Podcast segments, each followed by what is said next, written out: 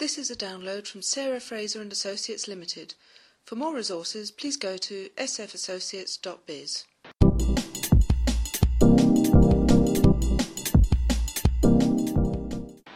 Welcome to this edition of Helping Individuals Do Better.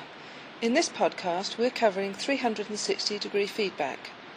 360 degree feedback is a process in which subordinates, peers, and superiors give feedback to an individual so they can improve their performance. How does it work?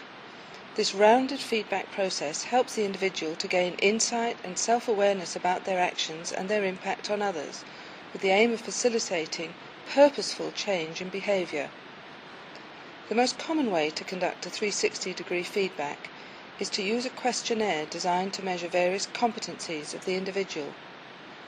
These questionnaires are available off the shelf, many are actually available on the internet, or they can be customised to suit an organisation's specific requirements.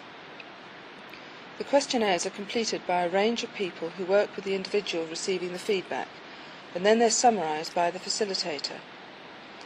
Many of the questionnaires available on the internet are also available to be completed online with automatic scoring. This can save time if many assessments are being conducted. Sometimes focus groups and interviews can be used in place of questionnaires. In this case, I believe care needs to be taken to ensure discussion is centred around the performance of the individual compared against agreed competencies. Whilst this intervention is at the level of the individual, organisations need to clarify the reasons for using this process and agree the selection process of individuals to be evaluated. So when's the best time to use this and what's the best way to use this? Well, I've got six reasons down here. The first one is when individual behavioural change is required. Secondly, when there are agreed processes within the organisation for managing this type of process. Thirdly, when the organisation has agreed what competencies are to be assessed.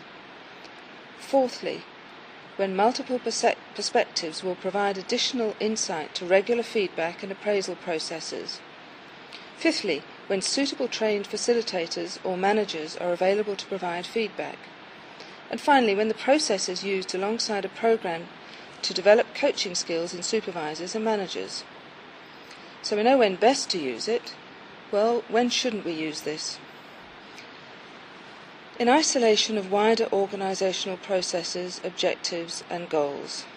It also doesn't help if the job requirements and competencies are uncleared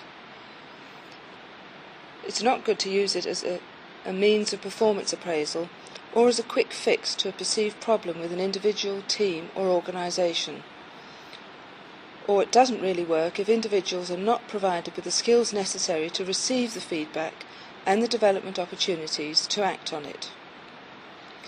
Finally, if you want to know more about 360 degree feedback, I found one of the best ways is to use a web search using the keywords 360 degree feedback and you'll get many ideas and sources of help.